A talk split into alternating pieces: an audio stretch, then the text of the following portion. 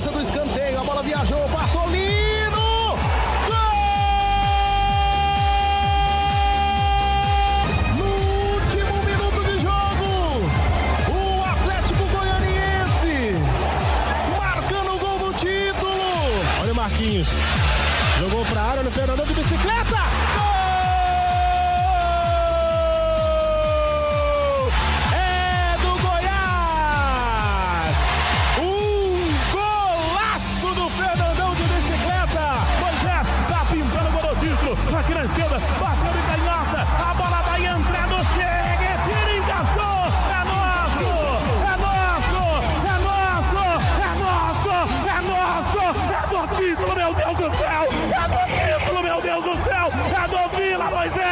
Oi, pessoal, estamos chegando com mais um Goleada.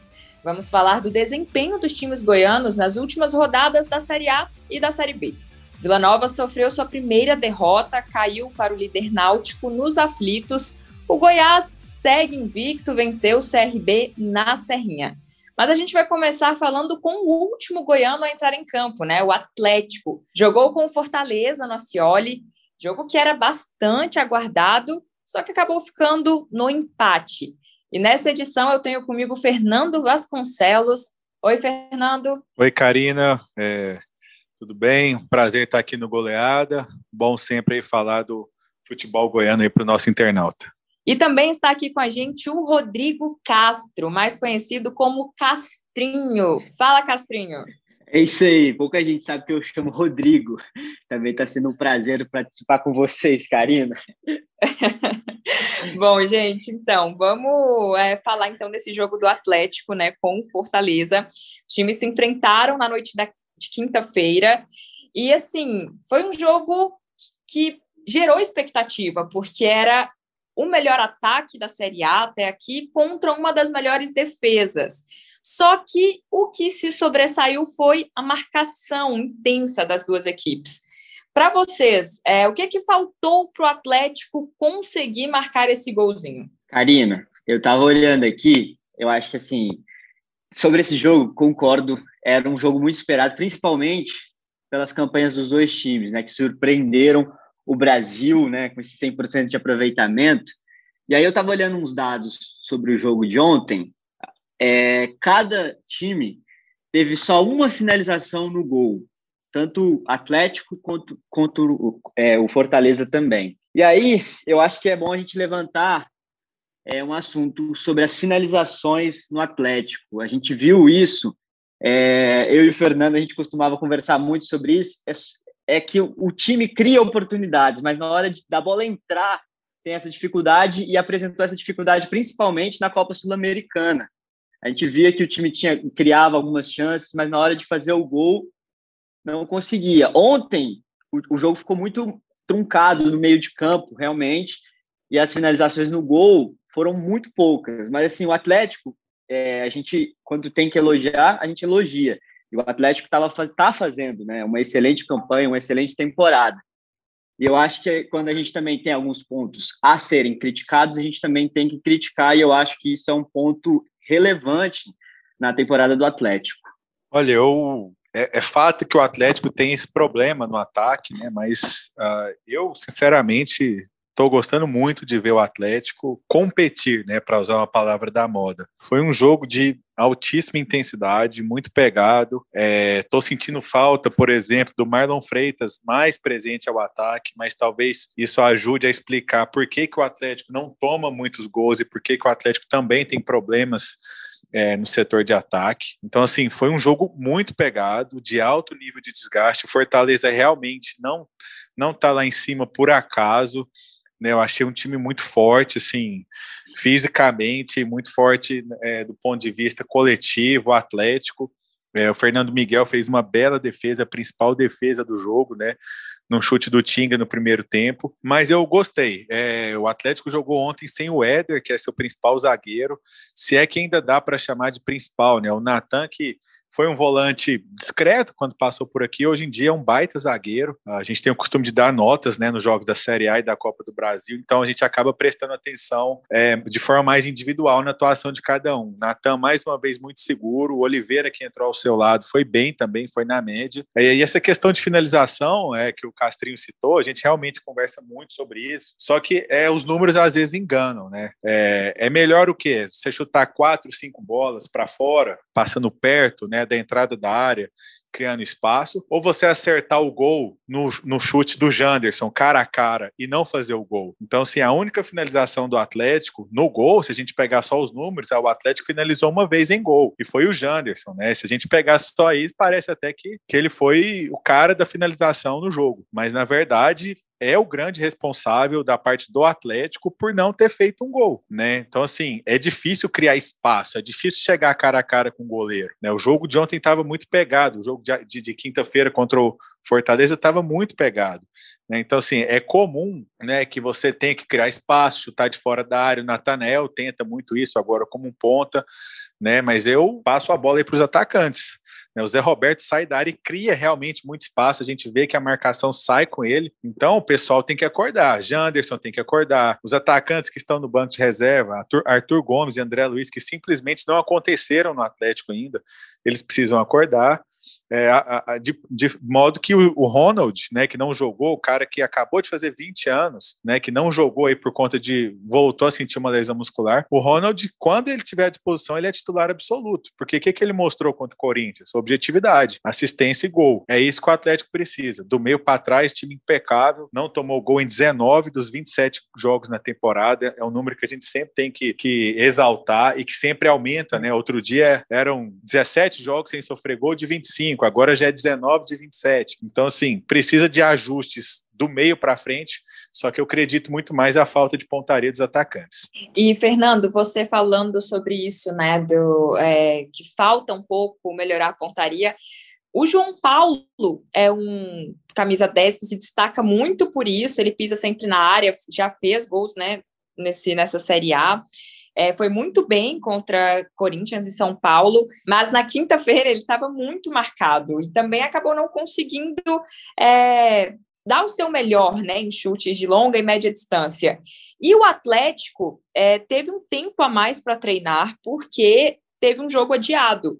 Né, o jogo contra o Cuiabá acabou sendo adiado por causa da Copa América. Acaba sendo meio que decepcionante ou talvez preocupante assim o time não ter vencido em casa o Fortaleza já que teve até mais tempo para treinar, né? O que não estava tendo. O time estava com uma agenda muito agitada, um jogo atrás do outro. Acabou ficando nesse empate aí com Fortaleza. É, essa era uma questão que naturalmente a gente ia tocar, né? Porque o Barroca, ele praticamente ficou obrigado a vencer o jogo. A partir do momento em que ele vence sem tempo para treinar, quando ele tem tempo para treinar, é óbvio que esse, esse, tipo de questionamento natural da nossa parte ia acontecer. A gente tem que olhar o outro lado também. O Fortaleza também vem de uma série de vencibilidade muito grande não perdeu aí com seu técnico que está fazendo muito sucesso, né? O, o Voivoda, né? Argentino, está fazendo um trabalho brilhante também. E o João Paulo esteve há pouco tempo no Fortaleza, né? Assim, então é, é evidente que ele teria uma atenção maior. O próprio Matheus Vargas, que jogou no Dragão na temporada passada, que retornou de empréstimo para o Fortaleza, ao longo da semana ele até virou notícia, né? Porque ele se colocou à disposição da comissão técnica para passar informações sobre o Dragão. É fato que o João Paulo chegou agora, né, para o lugar aí de outros meios que saíram, mas assim, ele não foi como nas outras partidas, mas voltando ao lance do Janderson, o lançamento que ele deu para o Janderson é brincadeira. De um lado para o outro, cruzando a bola em profundidade, acabou colocando o companheiro na cara do gol. Né? Então a gente poderia estar tá falando aqui de, uma, de um belo gol e de uma bela assistência, um lance isolado que definiu a partida. Né? Então, assim, eu não vejo como preocupação eu acho que o Atlético está num caminho muito certo de fazer uma campanha segura. Vem por aí mais uma pedreira pela frente, outro time com perfil parecido, né? O Atlético Paranaense, em Curitiba, gramado sintético, tudo muda, né? Tem jogadores lá que, que a gente conhece do futebol goiano, como por exemplo o Renato Kaiser, que se transformou definitivamente num dos melhores centroavantes do Brasil. Então, assim, eu não vejo como preocupação. A gente, obviamente, fica na expectativa pela vitória, mas enquanto o Atlético tiver nessa pegada aí, ele vai vai pontuar muito, tanto dentro quanto fora de casa. E Castrinho, é, o Fernando falou, né? na, na, da última vez que ele comentou sobre isso, do Matheus Vargas e o João Paulo, né, já terem passado um dos, já tinham estado dos dois lados, né, um no Fortaleza, outro no Atlético, e agora tem o Atlético Paranaense pela frente, que tem também esses jogadores não só conhecidos no futebol goiano, mas também muito bem no Atlético, né, que é o caso do Kaiser, por exemplo. É, você acha que o Dragão ele acaba é, tendo a obrigação de buscar esses três pontos lá em Curitiba, já que perdeu pontos em casa? Então, eu acho que eu acho, Karine, que o Fernando destacou muito bem, é esse jogo que vai ser muito difícil. Eu acho que todos esses fatores que envolvem esse confronto contra o Atlético Paranaense em Curitiba, eu acho que tira um pouco de responsabilidade do Atlético também. Todo mundo entende, eu acho que a torcida, a diretoria, entende que jogar contra o Atlético Paranaense lá na Arena, em Curitiba, é complicado, principalmente é, se a gente for destacar a campanha que o time está fazendo esse ano na temporada. Eu acho que, pelo menos isso, eu acho que se a gente for comparar, colocar na balança o peso, o jogo contra o Fortaleza, por ter por é, tá com esse período de descanso, o Barroca teve esse tempo para treinar a equipe, eu acho que tinha mais responsabilidade nesse jogo contra o Fortaleza. Eu acho que jogar em Curitiba contra o Atlético, acho que o empate, o time já fica feliz. Claro que o time vai em busca da vitória, sempre. O Atlético é assim, o Atlético tem esse discurso de humildade, de chegar, surpreender. E eu acho que esse discurso é o correto, é o discurso que o time adotou para esse campeonato e está fazendo muito, muito bonito no, no Campeonato Brasileiro, por isso que está se destacando tanto. Eu acho que não tem tanta responsabilidade contra o Atlético Paranaense. Eu acho que quando voltar a jogar aqui em Goiânia, aí sim tem mais responsabilidade de vencer. Certo. Vamos ver então, né, como que vai ser esse jogo que promete ser muito bom também. Atlético Paranaense tá na parte de cima da tabela também, começou bem esse brasileiro. Vamos ver. Mas agora tá. vamos falar. Oi. Eu tava, eu, eu, eu queria também é, ver o que vocês acharam da, da arbitragem de ontem. O que vocês acharam da arbitragem? Foi polêmica, né? O, até o Adson Batista comentou, ele não, não costumava não falar sobre a arbitragem, mas nas redes sociais, mas ele falou sobre a arbitragem de ontem. O que, vocês acharam? Olha, eu achei que, é, sinceramente, é, ele se aproveitou da, da inexperiência e da baixa idade do árbitro. O grande ponto de reclamação foi que um jogador do Fortaleza deveria ter sido expulso, né, na visão é, do Atlético, né, por uma falta em cima do Natan com o cotovelo. Acontece que o árbitro é, deu cartão amarelo, né, é, para o volante Felipe e o VAR, né, que era o, o árbitro mais experiente, o Jean Pierre, né, que, que dizem que é parecido com o Vin Diesel, né, aquele, aquele ator, ele chamou o árbitro para o monitor, questionando a marcação do cartão amarelo. Né? Quando o árbitro né, ele é chamado né, para conferir o lance de novo no monitor, significa que o árbitro de vídeo discordou da marcação de campo, que foi um cartão amarelo. Né? E o árbitro, na minha opinião, teve bastante é, personalidade de manter o cartão amarelo. Foi uma jogada dura, uma jogada com o braço aberto, acabou pegando e machucando o adversário. Você dá um cartão amarelo e você praticamente proíbe o Felipe, o volante, de dar outra entrada parecida. Né? Não acho, por exemplo, o mesmo caso, não sei se vocês viram, é, no jogo São Paulo e Chapecoense, o Rodrigo Nestor entrou com o pé muito alto, óbvio que ele não teve a intenção de, de, de, machucar né, o adversário, ele quis disputar a bola, mas ali a imprudência foi muito maior. Ele entrou com a trava da chuteira né, no rosto do jogador da Chapecoense, o árbitro de vídeo chamou, questionando o cartão amarelo e aplicou o cartão vermelho, é, para mim, corretamente. Ontem, eu acho que a manutenção do cartão amarelo foi ok, é um lance de interpretação. É, quem acha que é para vermelho também, não, não vou aqui falar que está errado, enfim. É, na central do apito, né, até o Salvo Espino concordou com a marcação do árbitro uma grande bizarrice aí da arbitragem, que isso foi um erro grave, na minha opinião, foi um cartão amarelo para o Natanael numa jogada que nem falta foi. O Natanael muito forte, né, fisicamente, veio no, correndo, deu um carrinho no adversário, acertou só a bola e recebeu o cartão amarelo. Então, assim, você advertir um jogador num lance que nem foi falta é um erro grave né? Porque daqui a pouco ele comete outra falta, é expulso, daqui a pouco ele acumula o terceiro cartão amarelo e fica fora de um jogo importante. Então, essa para mim foi a grande falha da arbitragem. Mas no lance do, do suposto aí cartão vermelho, que deveria ter sido aplicado para o Felipe do Fortaleza, eu tô, tô com o árbitro. Eu acho que, que a advertência ficou de bom tamanho. Eu concordo também que era um lance que cabe várias interpretações, mas acho que o árbitro acertou também. O Fernando fez uma comparação perfeita em relação citando o jogo do, do São Paulo e da Chapecoense. É, você que tocou num ponto, Castrinho, que o Adson, né, geralmente não costuma reclamar, realmente ele estava evitando fazer isso, é, mas ele estava evitando no campeonato goiano, né? Quando o Atlético é, na teoria e até dentro de campo também, né? Até chegar na, na fase mata-mata. Tava sobrando dentro de campo. Então, assim, mesmo que tivesse erro de arbitragem, não não valia a pena, né, falar, discutir, levantar essa bola. No Campeonato Brasileiro, por mais que o Atlético esteja fazendo uma grande campanha nesse começo, muda completamente o cenário, né? É, o Atlético ele vai precisar ir se provando a cada rodada. Então, com certeza a postura do dirigente acompanha isso e muda também. É, mas vamos então agora mudar de de clube, digamos assim, né? Vamos começar a falar de Série B e começar falando do Vila.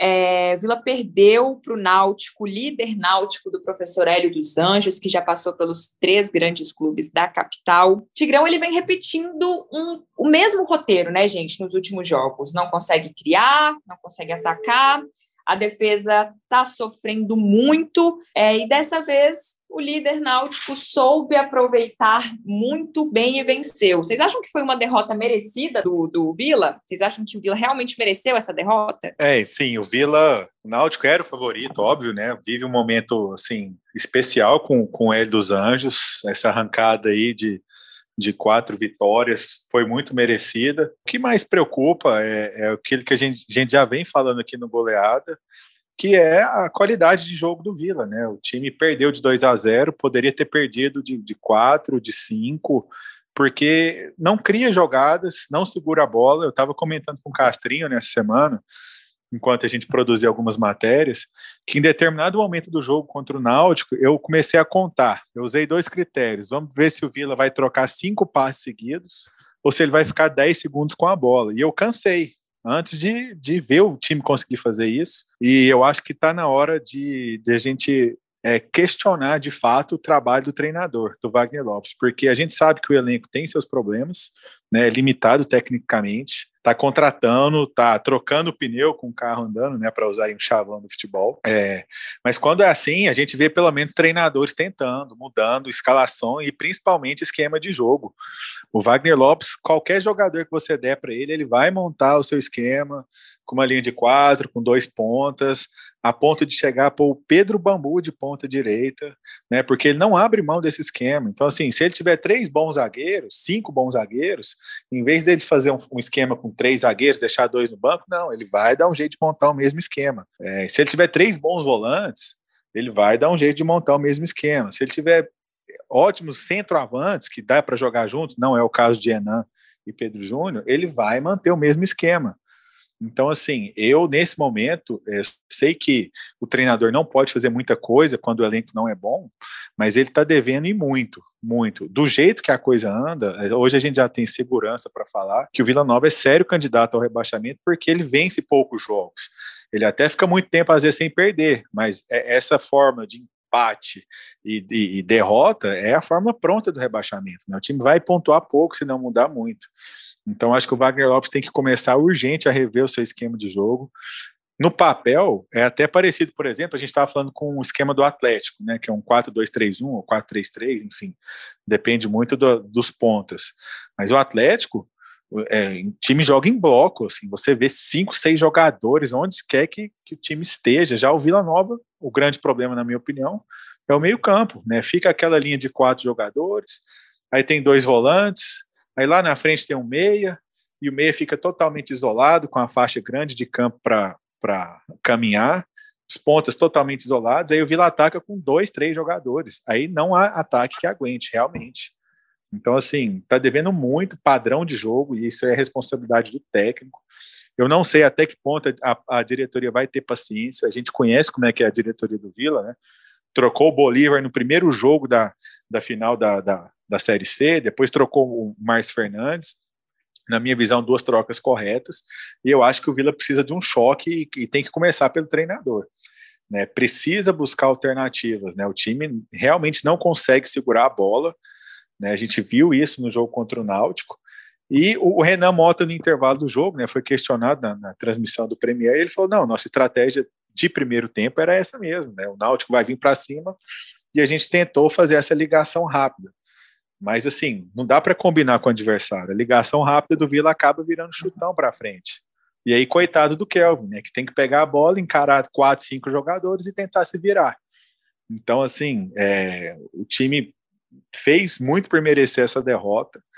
E se não mudar muito, né, vem ir pela frente um jogo complicadíssimo contra o Curitiba, e se não mudar muito, em breve o Vila já vai estar tá figurando naquela parte de baixo da tabela. Castrinho, o Fernando fez uma, uma colocação né, intensa aí, falando que já acha que o Vila é candidato a rebaixamento, né? Está se tornando candidato ao rebaixamento. Você concorda com isso? É, eu sei que você até falou já, né, sobre o George está sendo o grande destaque do time nas últimas partidas e que isso nunca é um bom sinal, né? É, exatamente, Karina. Eu, eu, você já abriu o gancho que, que eu ia falar. Eu concordo com o Fernando. Pelo que a gente viu do Vila essa temporada, principalmente na, na Série B, porque ainda no Campeonato Goiano o, o nível é outro, os adversários são outros também. O time conseguiu chegar à final do campeonato, mas, assim, pelo que a gente vê o time apresentar, principalmente na Série B, eu acredito sim. Eu acredito sim que o Vila é, vai passar grandes dificuldades nessa Série B, e você falou perfeitamente. Eu acho que, assim, quando nos últimos três jogos do time o goleiro é o melhor jogador em campo da equipe, tem alguma coisa de errado. Assim, é, não, não é nada contra a posição, mas quando o goleiro precisa ser o melhor do time em campo, é muito arriscado, gente. O goleiro tem que salvar o time toda, toda vez. E assim, o George, a gente já tem todos os indícios de que o, o ele está sendo o melhor jogador do time em campo, tanto é que a gente tá a gente a primeira notícia aqui do, do, do nosso site ge.globo do Vila Nova é que o contrato dele foi ampliado até 2022.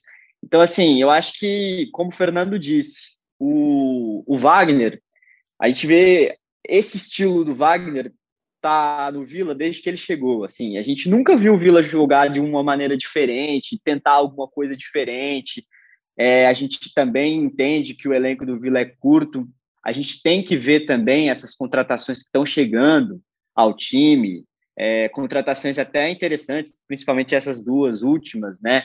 Do Alisson do Bahia e do Alan Graffiti, que chega da Chape, dois atacantes jovens. O time está precisando de atacantes, né, gente? Se a gente for lembrar aqui também, o último gol de um atacante do Vila Nova foi ainda na semifinal do Goiano, gente. O Enan fez aquele, aquele gol contra o Grêmio. Então, assim, é, eu gostei muito quando o Fernando disse que o time está trocando pneu durante a corrida. Então, assim, é, esse, essa é a fórmula para dar tudo errado no, no, no, campeonato. A gente já viu isso várias vezes acontecer. A gente todo ano a gente vê isso acontecer com algum time, tanto na Série A quanto na Série B. Isso de, de, de, de trocar as coisas no meio da, da temporada isso nunca funciona. Eu acho assim, claro, vão existir contratações durante a temporada, mas, assim, montar um time é sempre muito perigoso, eu acho. E, assim, Karina, Rodrigo, internauta, é, o Vila Nova, assim, às vezes a diretoria fica chateada, né, com esses prognósticos. E assim, a gente falou do George, né, que chegou e, e rapidamente o Vila amplia o contrato dele até o fim do, de 2022. Assim, gente, isso é uma ótima contratação. É, parabéns para quem trouxe o George e para quem ampliou né, o contrato dele. Agora, tem, tem uma, uma questão.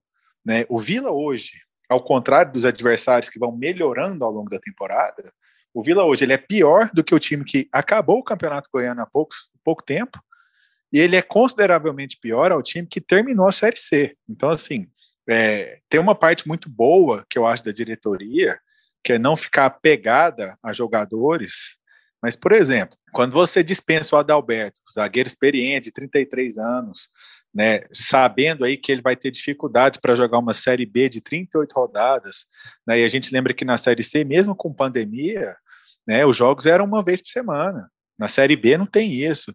Então, assim, quando você libera o Adalberto, você tem que trazer um zagueiro melhor. E quem foi melhor que chegou? Ninguém. Nenhum zagueiro é melhor que o Adalberto. O Celcinho, lateral direito, veio para Goiânia e ficou no banco aqui do CRB contra o Goiás. quem que é o lateral direito que o Vila trouxe para o lugar do Celcinho? É o Danilo Belão, que chegou, estava machucado, e aí já está machucado de novo. E aí você precisa pôr o Pedro Bambu de, de lateral.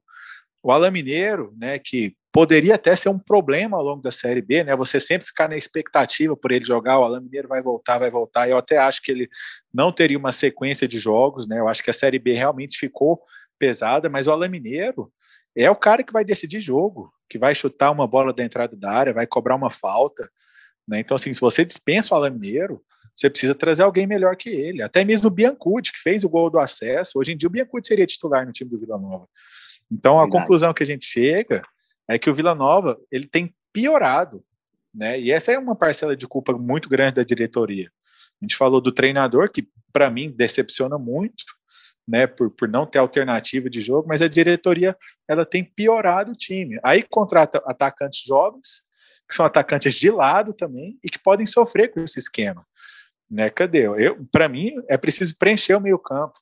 Quando você traz um volante igual o David, que aliás é pior do que o Yuri, né? Falando aí dos jogadores que saíram, cadê o Yuri? Né? O Yuri fez uma baita série C.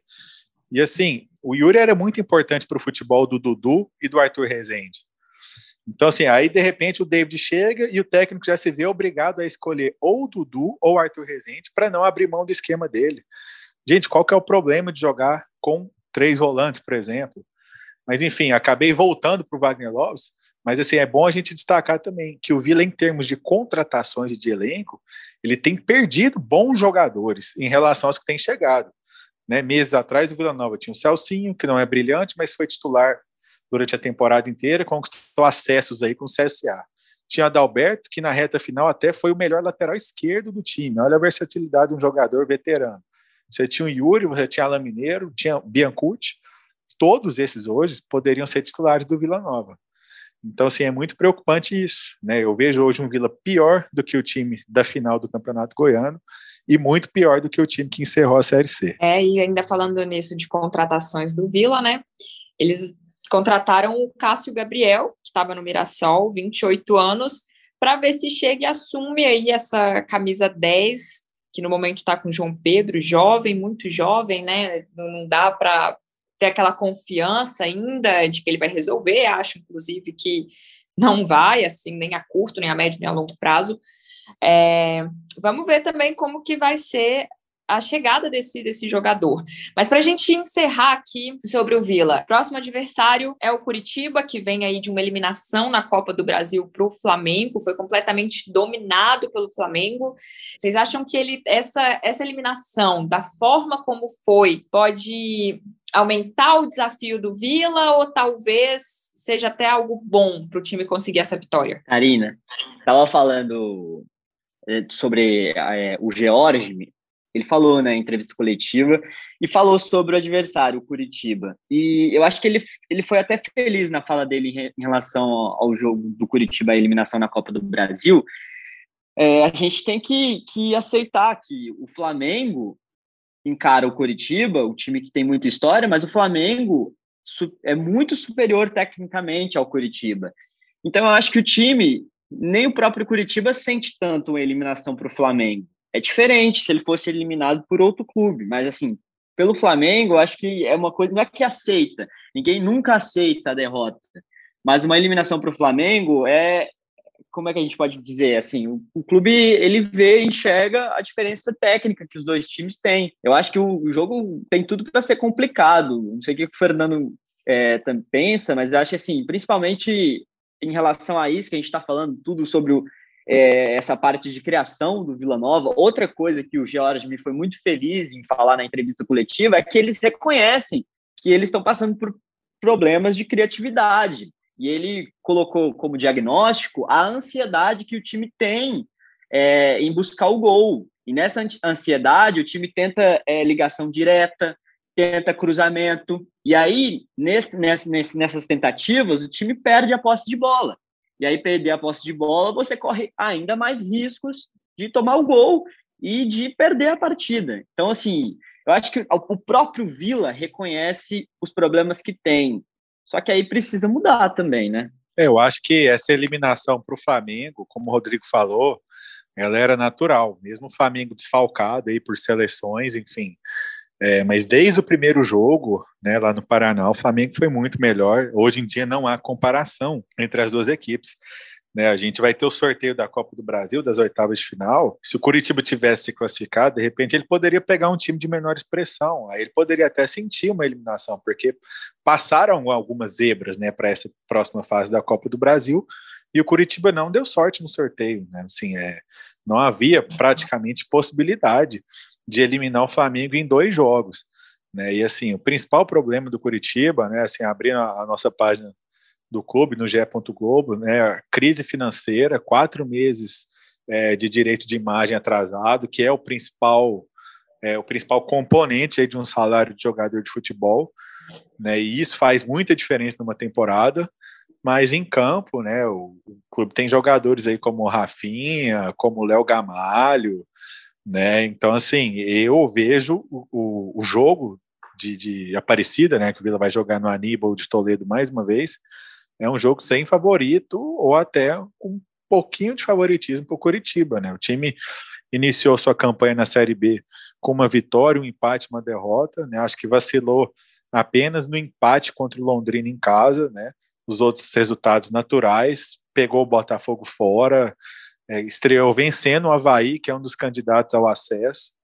Então, assim, o Curitiba tem elenco para pelo menos brigar na parte de cima da tabela, né? Tipo, figurar entre os seis, sete e beliscar uma vaga no G4. Então, mesmo com problemas, o Curitiba tem time para criar muito, para dar muito trabalho para o Vila Nova.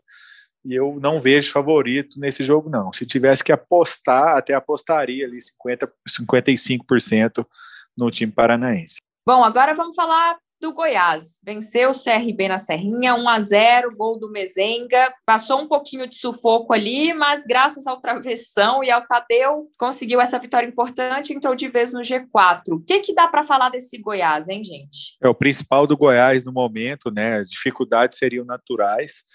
O time tem sofrido no segundo tempo, tem sofrido pressão, tem ficado perto aí de tomar o gol de empate, mas também conta com um ótimo goleiro que é o Tadeu, com a defesa. Eu acho que o principal, o Goiás já, já conseguiu mudar muito do Campeonato Goiano para uma competição muito mais difícil que a Série B, que é a competitividade, né? O time mesmo aí aos trancos e barrancos contra o CRB, conseguiu o principal, que é pontuar.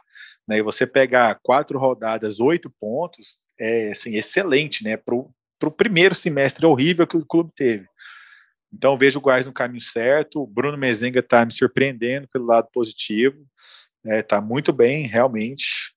Né, e eu acho que o Pintado tem que fazer alguns ajustes, ele reconhece isso, principalmente no segundo tempo, né, tentar usar as cinco alterações o mais rápido possível para evitar essa queda de, de rendimento. O Goiás fez poucos jogos na temporada, né, foi eliminado do Campeonato Goiano, foi eliminado logo na primeira fase da Copa do Brasil, então era normal que isso acontecesse. O principal tem feito, que é pontuar, e tem ótima chance de pontuar também contra o Brasil de Pelotas. Se o prognóstico que a gente teve do, do Vila Nova, que é, a gente vê ele como um time candidato ao rebaixamento, a figurar ali a parte de baixo da tabela, eu acho que o prognóstico que a gente tem do Goiás, Karina, é que ele vai figurar pela briga ali, pelo acesso, sim, pelo menos pelo que a gente viu nos jogos do Goiás. Eu acho que o Fernando foi muito feliz em falar sobre essa parte do segundo tempo. A gente reconhece que o time cai muito de rendimento no segundo tempo.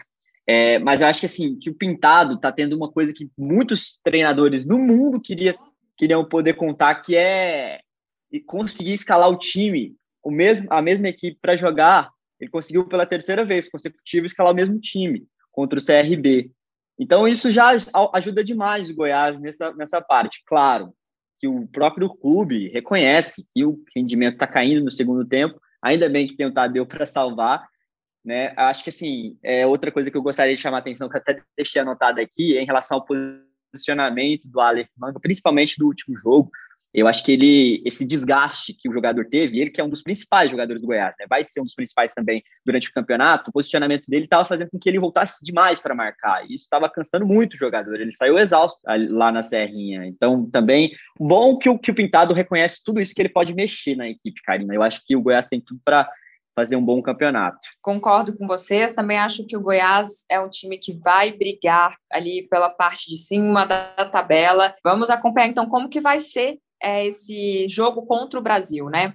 Mas, gente, eu vou então agradecer aqui ao Fernando Vasconcelos, ao Rodrigo Castro, nosso Castrinho, e a você, internauta, que nos acompanhou em mais essa edição do Goleada. A gente se encontra na próxima semana para voltar a falar dos clubes goianos. Um abraço.